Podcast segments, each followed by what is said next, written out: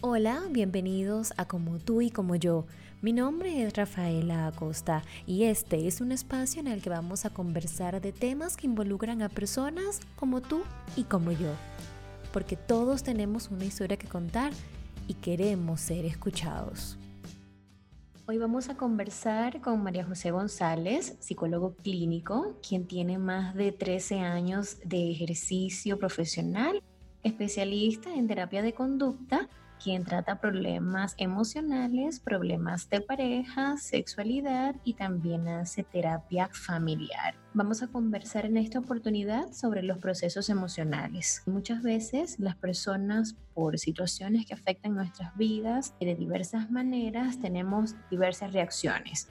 Entonces hoy vamos a conversar con María José sobre cuáles son esas situaciones que pueden afectarnos, los diferentes procesos emocionales por los cuales puede pasar una persona y cómo identificarlos para poder saber en qué momento pedir o buscar ayuda.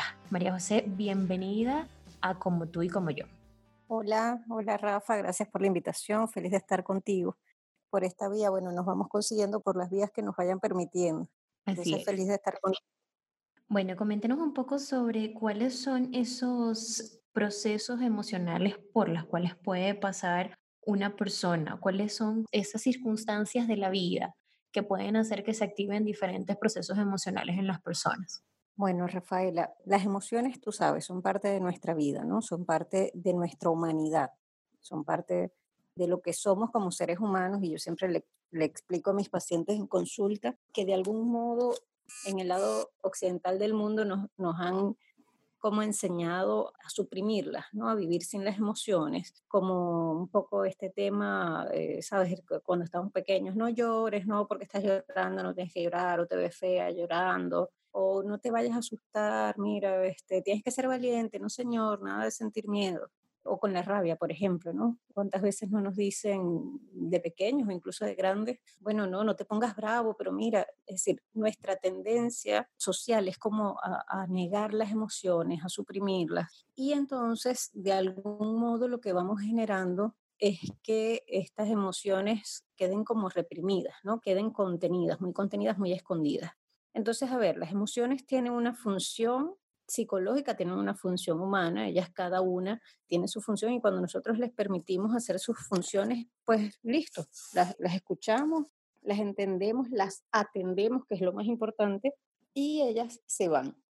Cuando no las dejamos hacer su trabajo, es cuando se ponen como muy bravas. Y por lo general, ahí es donde empezamos a tener entonces las emociones como maximizadas. A veces yo le digo eh, a mis pacientes para darles eh, un, ejemplo, es como si, si ellas se, se, pusieran a gritar. Entonces, si a la tristeza no la atendimos o no le dimos el espacio, el tiempo necesario para, para desahogarse, ella pues eh, empieza a gritar y empieza a gritar de distintas maneras. Puede gritar a través del cuerpo, por ejemplo, eh, con algunas dolencias, con algunas enfermedades, con algunas imposibilidades puede gritar, por ejemplo, a través de, eh, se puede convertir, por ejemplo, en depresión, que, que pudiera, pudiéramos verla como la enfermedad de la tristeza, cuando la tristeza no se le da su espacio o, o formas adecuadas para canalizarla, entonces se convierte en depresión, que lo que hace es que de alguna manera nos tumba en una cama, ¿no? O, o de alguna manera hay personas que, bueno, que igual siguen funcionando, pero eh, con desgano, con energía vital baja, con nulo contacto con bienestar o placer. Bueno, el apetito puede disminuir, el sueño puede también disminuir o puede aumentar y entonces dormimos de más. Y así distintas eh, sintomatologías, ¿no? sobre todo muy como conectadas con el desgano. A su vez, por ejemplo, eh, la rabia, entonces cuando no le damos el espacio y no, no le permitimos expresarse a tiempo, puede transformarse en agresión, es decir, la rabia tiene la función de, poner límites cuando algo no me gusta, cuando alguien está haciéndome algo, yo, ella me permite entonces ponerle límite, decir no quiero que lo hagas, también nos permite como, es decir, la rabia aparece ante sensaciones de injusticia, cuando pasan cosas que son injustas con nosotros o que, que son injustas eh, donde estamos, entonces la rabia aparece como para defender lo justo. Y cuando no le damos el espacio, entonces ella lo que hace es que a la larga se transforma o sale en forma de agresión, que no es como no es la función como principal para nosotros en este momento de la vida. Entonces, también hay que dar espacio a tiempo a la rabia para que pues desde la firmeza, desde, desde la, eh, la asertividad y la defensa de eso que, que, de repente nos hizo sentir como vulnerados, pues ella pueda salir con las mejores, de las mejores formas. Lo mismo pasa con el miedo, por ejemplo. El miedo... Cuando hemos pasado por situaciones que nos generan miedo, podemos empezar a hacer otras cosas, porque no, porque no podemos tener miedo, porque eh, eso está mal, eh, ser cobardes, entonces no asumimos el miedo y él sale en forma de ansiedad que eh, es como la enfermedad entonces del miedo, en la que mm, el miedo siempre aparece ante un evento real que nos ocurre, ¿no? Si hay, si hay una, a ver, si, si viene un perro y nos, y, nos muestra los dientes, nos gruñe, pues nosotros tenemos que sentir miedo para poder defendernos, para poder huir. Si, si evaluamos la situación y de repente la respuesta es la, huida, pues eh, es el miedo el que nos permite eso. La ansiedad eh, es esa respuesta de miedo, esa respuesta psicológica, emocional, eh, eh, biológica de miedo, pero ante algo que no es real, ante algo que yo me imagino que va a ocurrir, pero que no me está pasando en el momento. Yo imagino, ¿y si viene el perro? ¿Y si ese perro gruñe? Porque yo escuché que por aquí había un perro, porque yo escuché que, que ese perro era grande y empiezo a tener toda la manifestación de ansiedad pero en algo que no me está ocurriendo, sino que yo me imagino que puede ocurrir. Entonces, bueno, también de algún modo es como que si no le damos espacio eh, al miedo, si no lo validamos, si, si muchas personas dicen como, eh, no, no, yo no tengo miedo. No, a ver, el miedo es necesario, el miedo nos da la, tiene la función de prevenirnos de cosas. Entonces lo que hay es que eh, por allí dicen algo así como, si te da miedo, hazlo así sea con miedo, pero igual hazlo, ¿no? Entonces es como que el miedo nos, nos alerta y nos dice, mira, nos previene y nos dice, mira, si vas a pasar por allí, porque te toca pasar por allí, ten cuidado que eh, allí, si viene un perro, pues estás pendiente, está atento y sabes cuáles son las formas en las que tú puedes enfrentarlo. Mientras que la ansiedad lo que hace es angustiarnos y, y meternos en la angustia y entonces como ahogarnos en esa angustia y no, no da la respuesta quizás que, que nos permita entonces enfrentar la situación. Ya. Entonces, bueno, yo siempre trabajo como con, mis, con las cuatro emociones básicas, esas tres que te mencioné y, y la alegría, porque bueno, la alegría también, aunque es por supuesto súper aceptada y es lo que eh, socialmente se espera, ¿no? De, de, de, las personas, como nos agrada, nos encanta ver siempre a las personas alegres, pues la alegría en exceso también eh, se convierte en un problema. Y hay personas, no sé si, si tú has visto este tipo de personas que de repente todo el tiempo son el alma de la fiesta, están todo el tiempo de buen humor, están todo el tiempo contentas, hacen chistes, como si nunca nada los molestara o nunca nada, eh, sabes, les pasara nada. Y por supuesto, eso implica que están negando parte de su humanidad. Entonces, esto también genera eh, en algún punto algún malestar. Sí, entonces también es como que la familia y los amigos tienen que estar pendientes de ese tipo de situaciones, ¿no? Porque a lo mejor para una persona es como normal estar así feliz todo el tiempo cuando resulta que no es así, ¿no? Que, que hay que poner atención porque algo anda mal.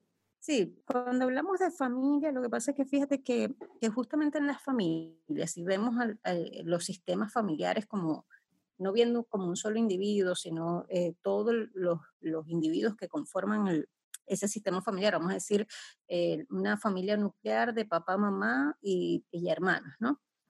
Por lo general vamos a ver que cada uno cumple un rol y entonces ese que de repente está todo el tiempo alegre, que está todo el tiempo haciendo chistes, que todo el tiempo es como el, el que se encarga de mantener la casa alegre, eh, bueno, sí, quizás se da menos oportunidad de sentir cosas, pero también el sistema, de algún modo, el sistema familiar le está dando ese, ese rol, ¿no?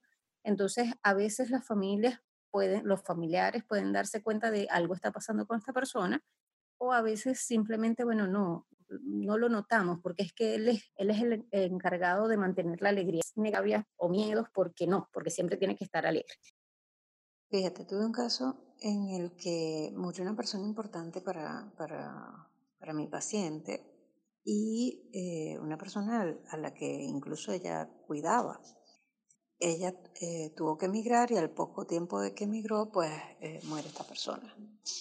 Y se contacta conmigo porque justamente lo que ella se da cuenta es que mm, anda normal, es decir, anda normal es como ella me dice, Mari, yo estoy tranquila, estoy feliz, voy a mi trabajo contenta, salgo con mis amigas todas las noches, eh, empezó a haber un consumo de alcohol, elevado, pero lo que ella experimentaba era como que estaba eh, sumamente feliz y sumamente tranquila. Entonces, evidentemente, esto no era congruente con la experiencia que ella estaba viviendo, con la experiencia de duelo. De hecho, esa es la razón por la que ella se contacta conmigo, porque me dice, yo no entiendo qué me pasa, que no termino como de caer en cuenta que esto ocurrió y ya había pasado un tiempo considerable. Entonces, a ver, ahí es donde nos damos cuenta que aunque eh, la felicidad, la, alegría eh, pueda ser vista como una emoción socialmente como aceptada y promovida, también cuando no es congruente con, con la situación que se está experimentando, pues definitivamente no nos está haciendo bien.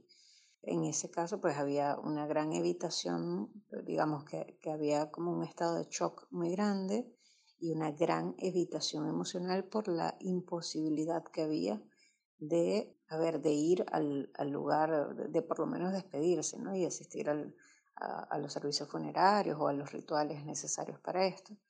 Entonces, bueno, eh, en medio de eso y en medio de, de, una sociedad a donde ella se muda, donde Igual tienes que trabajar constantemente, no te puedes detener eh, ni un segundo, tienes que estar produciendo dinero todo el tiempo y hay como muchos distractores y muchas cosas que te permiten como escapar, pues ella estaba en esto constantemente y sí, quizás desde afuera se podía ver como que qué bueno, que bien lo, que bien lo tomó, que bien lo está, lo está llevando y la verdad es que por dentro había una bomba de tiempo que en el momento en el que explotara evidentemente pues eh, iba a ser como muy muy fuerte y muy destructivo. Entonces, bueno, allí tocó trabajar eh, justamente de a poco la, la, congruencia de la emoción y el ir entonces permitiéndole a esa emoción de dolor, a esa emoción de, de tristeza profunda, de pérdida, hasta de rabia eh, e impotencia, pues que, que salieran para que pudieran hacer el trabajo de elaboración del duelo a veces no es la persona que se da cuenta, sino que a veces es, es, la familia o los amigos que le dicen, mira, eh, no, no es lo esperado. Si pasaste por una mala situación, lo esperado es que estés triste, ¿ok? Y no todo el tiempo alegre. O si te hicieron algo, lo esperado es que estés bravo y no que estés como si nada hubiera pasado. Sí, a veces la familia y los amigos nos sirven de espejo, pero a veces mm, nosotros mismos nos damos cuenta, como, como te decía con ella, como que esto no es congruente, lo que yo estoy sintiendo y lo que, y lo que me pasó no es congruente. Claro, entonces una de estas situaciones de la vida que pueden desencadenar reacciones eh, como parte de las emociones sería entonces la muerte de, de algún familiar o alguna persona cercana. ¿Qué otras situaciones podrían disparar este tipo de reacciones en las personas. Es decir, por ejemplo, que las personas pierdan el apetito, tal vez que estén irritables o tal vez que estén muy tristes, como esos cambios de humor. ¿Qué tipo de situaciones pueden generar esto? Claro, es, es muy subjetivo y como te decía, las emociones son parte de la vida, pero por supuesto, las emociones tienen como una intensidad apropiada para cada situación, ¿no? Entonces, a ver, no nos vamos a poner igual de triste porque me pasó algo en la mañana, eh, ¿sabes? No se me dio algo que iba a hacer en la mañana, a no va a ser la misma intensidad que de repente si pierdo un familiar o si pierdo a alguien importante para mí. Entonces, un poco es como la intensidad adecuada para cada situación, ¿no? Eh, sí, mira, la muerte, las separaciones, la tristeza en particular, la tristeza, aparece en los seres humanos por situaciones de pérdida, ¿ok? Pérdidas eh, humanas, pérdidas de, seres queridos, pérdidas de trabajos, pérdidas de, hogares, pérdidas de, pareja. O sea, la pérdida es muy subjetiva. Puedo perder eh, de repente un objeto y, y, alguien pudiera decirme, pero ese objeto, bueno, es un objeto, es algo material, sí, pero el significado que tiene para mí ese objeto es este, ¿no? Entonces eso me genera como una intensidad de tristeza y es natural y es lo humano. Es que incluso yo creo que la gran lucha que tenemos hoy en día es poder entender que las emociones tienen que estar, que las emociones son parte de nuestra vida y que no tenemos por qué negarlas ni, ni estar pensando, no, esa persona, eh, no, no, te pongas triste. Es muy común, por ejemplo, que, eh, no sé, en funerales o en situaciones de tristeza, la gente te consuela y te dice, no, pero no llores, mira, tranquila, eh, la persona va a estar en un sitio mejor. Es decir, intentamos constantemente como calmar al otro, que no llore, porque claro, la tristeza del otro nos angustia, nos angustia porque quisiéramos hacer algo que lo calmara, ¿no? Entonces solemos buscar como eh, consuelos, cosas que, que hagan que el otro se calme.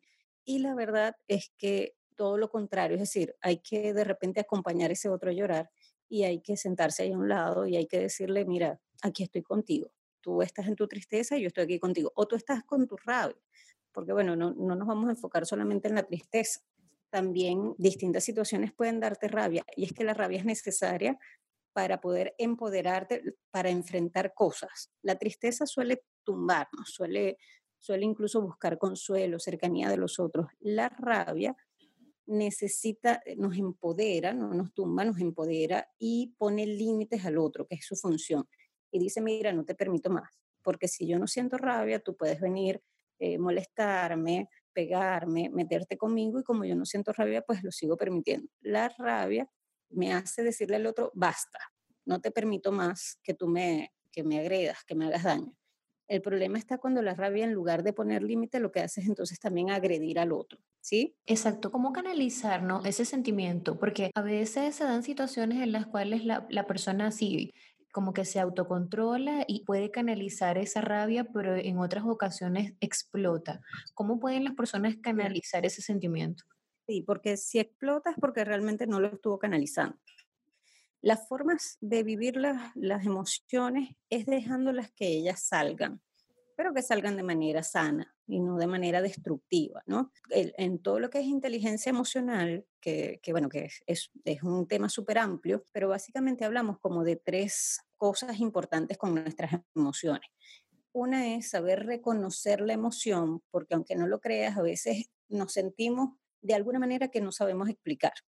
¿ok? Por lo que te digo, desde pequeñitos no nos enseñan sobre las emociones. Entonces, sé que siento algo, pero no sé explicar qué es lo que es. Entonces, a veces es eh, respirar profundo y poder contactar y entender lo que tengo es rabia o lo que tengo es dolor o lo que tengo es tristeza. ¿ok? A veces incluso la tristeza y la rabia pueden enmascararse entre ellas y entonces eh, muestro mucha rabia cuando realmente estoy triste o muestro mucha tristeza cuando realmente estoy brava. Entonces, bueno, lo primero sería reconocer la emoción. Lo segundo sería entonces expresar la emoción.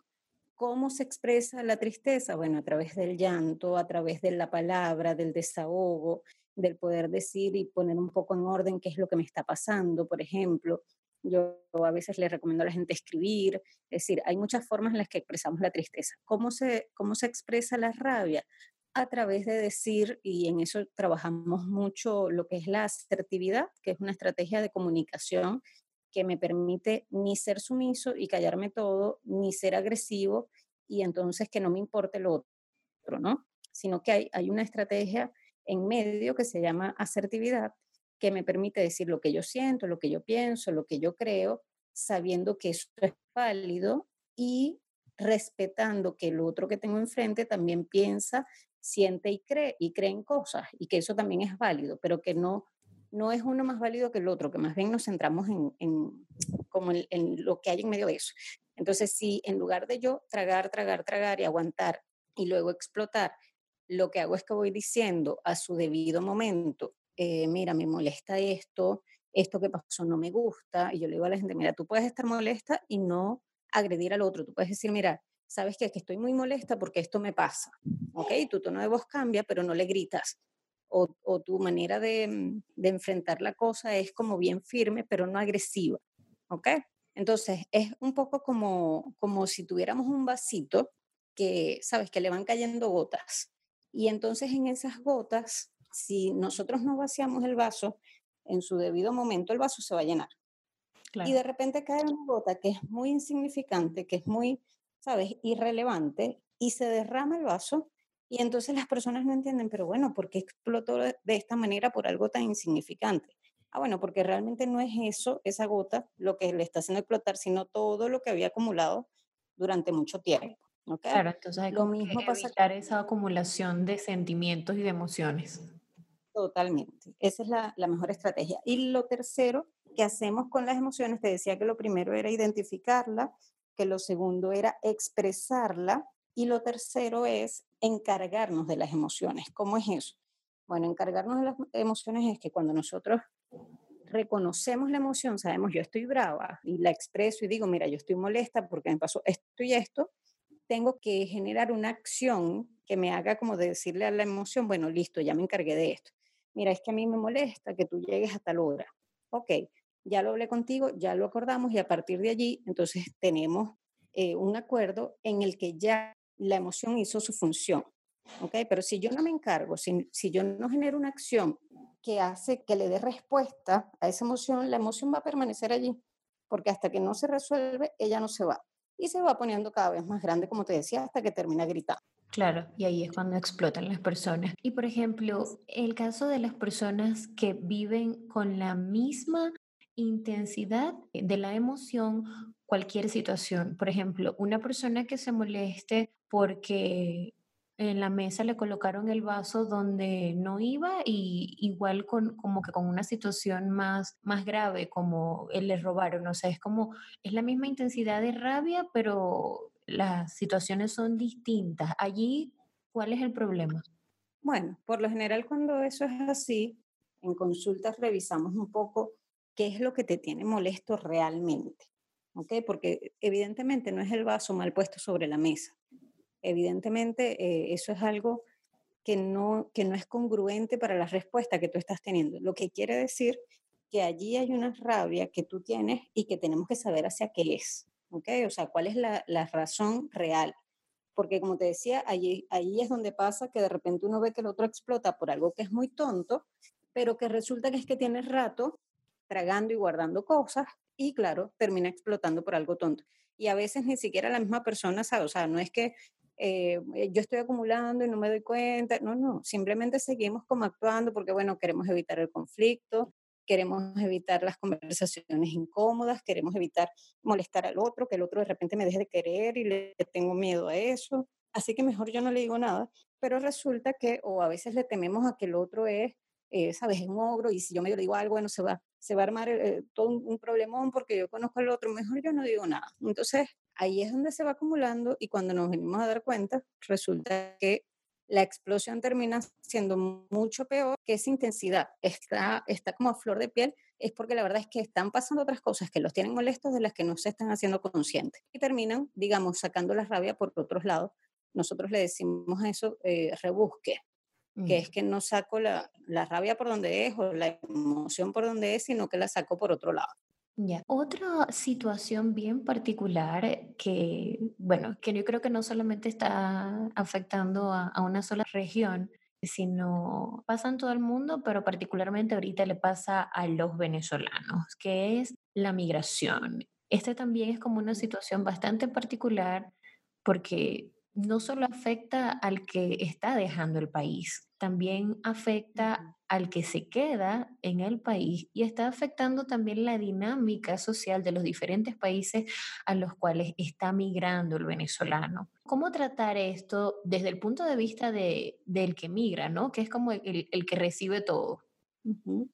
Claro, fíjate, eh, en, estos días, en estos días leía un, un post bien, bien interesante que hacía referencia al duelo migratorio, en particular venezolano, ¿no? Sabemos que nuestra migración, eh, bueno, tiene sus, sus, particularidades y tiene como respuesta a un proceso histórico, ¿no? Y más que un proceso migratorio, porque, bueno, porque la gente desea irse, porque, bueno, quiere, quiere ir a experimentar en otros lugares o quiere salir dos años a estudiar y vuelve, pues no, fíjate que, el, que la mayoría de las personas se van porque ya no, no les queda de otra, ¿no?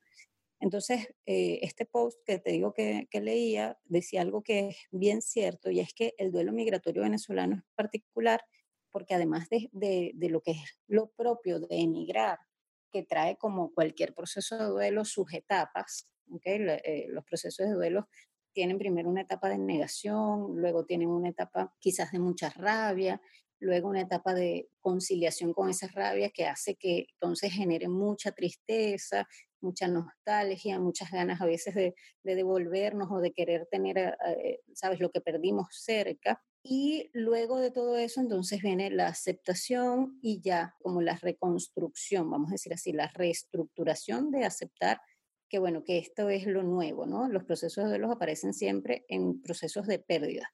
Entonces, además del proceso mm, de duelo migratorio propio de lo que estamos viviendo, a eso se le suma que entonces el que está afuera queda completamente angustiado de lo que dejó adentro. Es decir, queda angustiado por una, mamá o un papá que dejó en el país, que sabe que, que, bueno, que no va a tener luz o que no va a tener eh, para las medicinas o que alguna emergencia de salud. ¿Sí me explico? O sea, se agrega también una sensación de angustia y una sensación de, de, impotencia ante cosas que son bien sagradas como la familia, como los quereres, pues. Eh, es decir, no es que estoy llorando nada más porque dejé quizás la casa que tenía en Venezuela, es que estoy dejando familias, que estoy dejando amigos, es que estoy dejando y, además los venezolanos que somos tan, tan apegados, y, tan, y, tan, tan afiliados, que evidentemente así sea que el que me quedó sea, sabes, este, un, un primo segundo, algo, igual, igual para mí es como si fuera un hermano.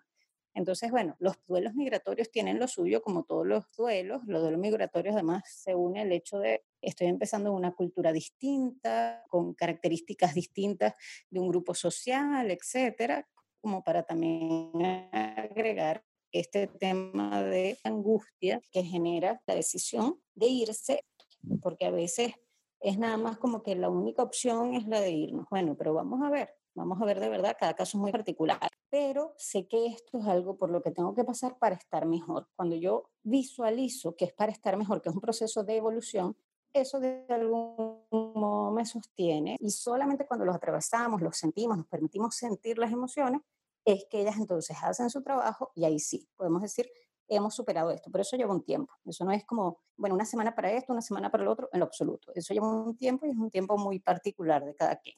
¿Cuánto aproximadamente pudiera durar este proceso? Porque hay gente que dice, ya yo tengo un año acá y siente como que no, no ha cerrado e, ese ciclo de, de la adaptación. Si bien es muy particular, ¿cuánto sería como un tiempo máximo como para decir, hasta acá yo sé que, que debe ser mi proceso?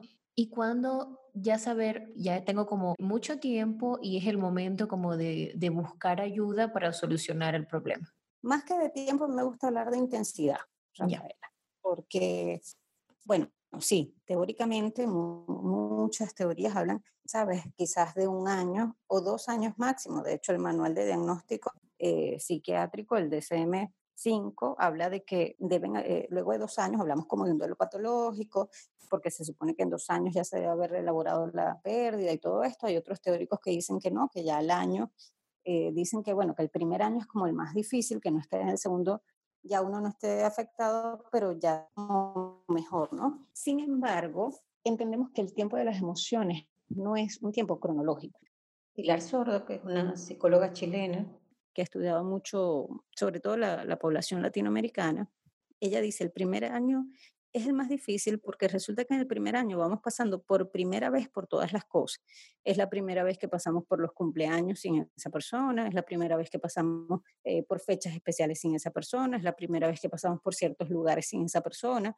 En el caso de duelo migratorio es la primera vez que paso un cumpleaños lejos de mi familia y la primera vez que pasa el cumpleaños de mi mamá lejos de ella. ¿Sí me explico? O sea, eh, es esa primera vez. Entonces ella dice, bueno, el primer año es el más difícil ¿ok? Pero no quiere decir que al primer año, listo, ya yo no siento ni más dolor, ni más nostalgia, ni más eh, añoranza, no. Quiere decir que ya la segunda vez que yo voy pasando por esto, eh, bueno, de algún modo ya, tengo una primera vez que me, que me ha enseñado, ¿no? ¿Cuál de repente es el indicador de que las cosas no se están sanando o cerrando? Es cuando pasó un año, viene el segundo año y yo lo vivo exactamente igual con la misma intensidad y pasa el tercer año y yo estoy con la misma intensidad, ¿sí? Eso quiere decir que yo no he elaborado nada de esa emoción, que yo no he elaborado nada de ese, de ese duelo, que como te decía, pueden pasar 10 años, 15 años, 20 años, pero si yo no es nada más que, como dicen por ahí, que el tiempo lo cura todo. El tiempo solo no. Eh, además del tiempo es que yo pueda generar un proceso de elaboración que me permita de algún modo que esa, la intensidad de esa emoción vaya disminuyendo. Entonces, cuando yo veo que pasa el primer año y la intensidad es muy alta, bueno, está bien, pero pasa el segundo año y la intensidad sigue siendo a veces hasta mayor y cada vez es como que más estoy en eso y más apegada estoy a esa emoción y es como si la vida siguiera pasando y yo estuviera detenida en ese momento. Allí estamos entendiendo, no se está dando un proceso de la manera adecuada, vamos a decir así, sino que yo me quedé como paralizada, estancada en alguna de las etapas del duelo o en, o en ese momento de la separación que no termino de aceptar. Entonces allí es cuando definitivamente eh, los demás observan eso y te dicen, mira, hay que buscar ayuda o tú mismo te das cuenta que va pasando el tiempo y que la intensidad sigue siendo la misma. Pero siempre le digo a la gente, a corto plazo no te pidas nada. Entiende que las pérdidas eh, son muy importantes y tienen su tiempo. Deja que pase de repente ese primer año y vas viendo cómo te sientes. Sigo igual, ok, vamos a empezar a ver entonces qué es lo que está ocurriendo. Durante el segundo año vamos viendo la intensidad de, ese dolor, de esos pensamientos recurrentes, eh, a ver, de, aislamiento quizás, de dificultad en el sueño en el apetito, y entonces allí vamos a, a tomar cartas en el asunto. Doctora, tal vez alguna herramienta, algún consejo para esas personas que decidieron emigrar que a muchas les ha tocado solas, porque algunas emigran en pareja, otros tienen la fortuna de emigrar con su familia, pero un mensaje entonces para esas personas que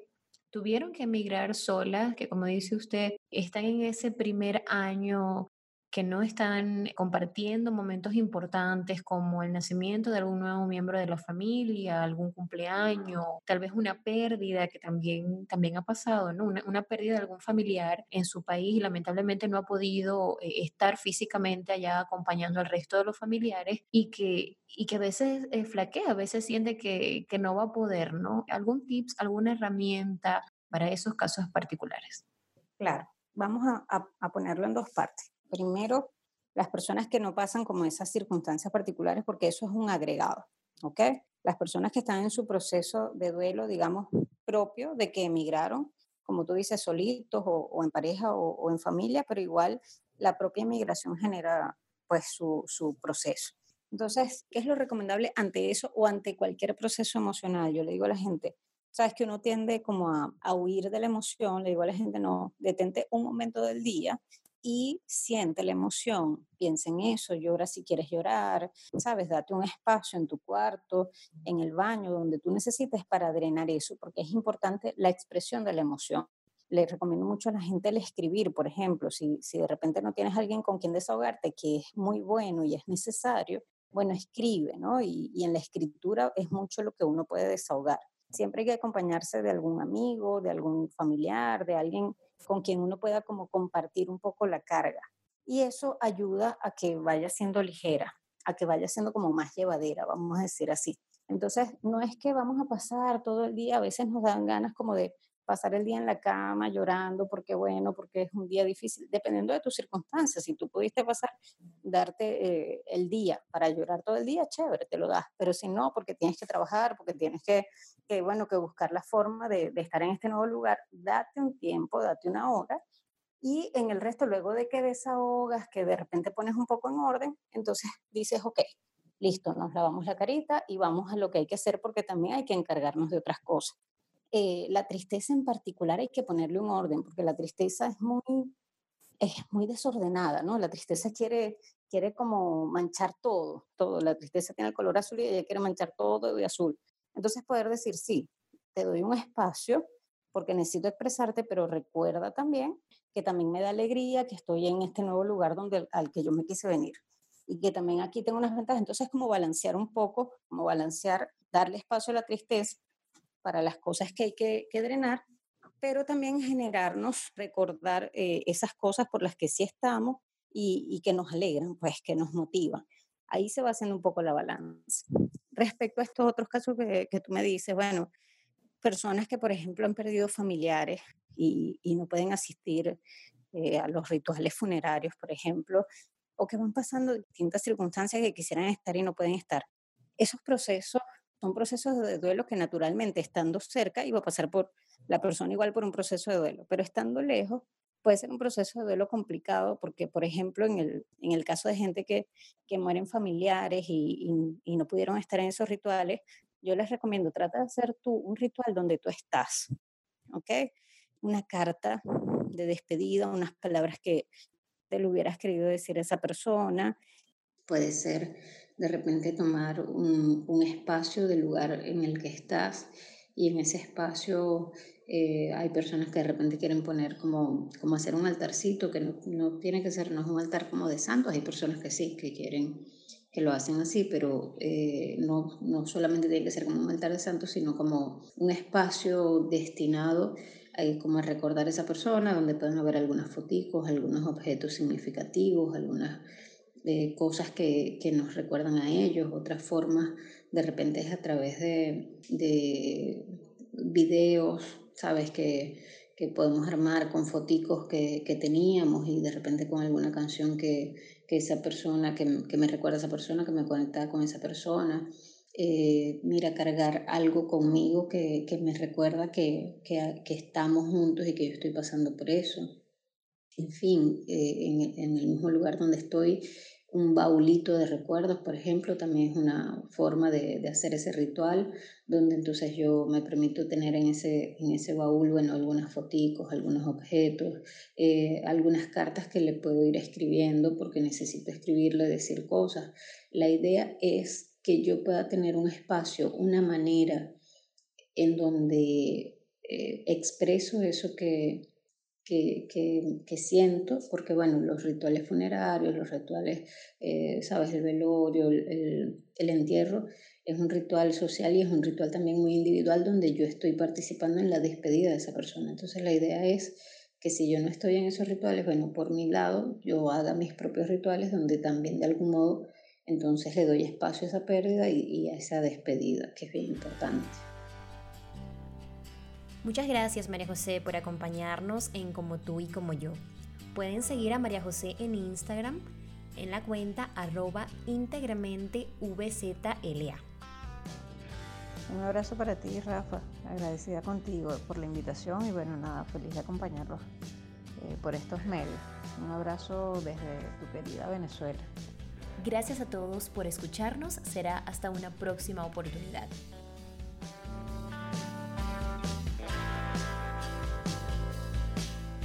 Una producción de inspiración, producciones, eventos y publicaciones.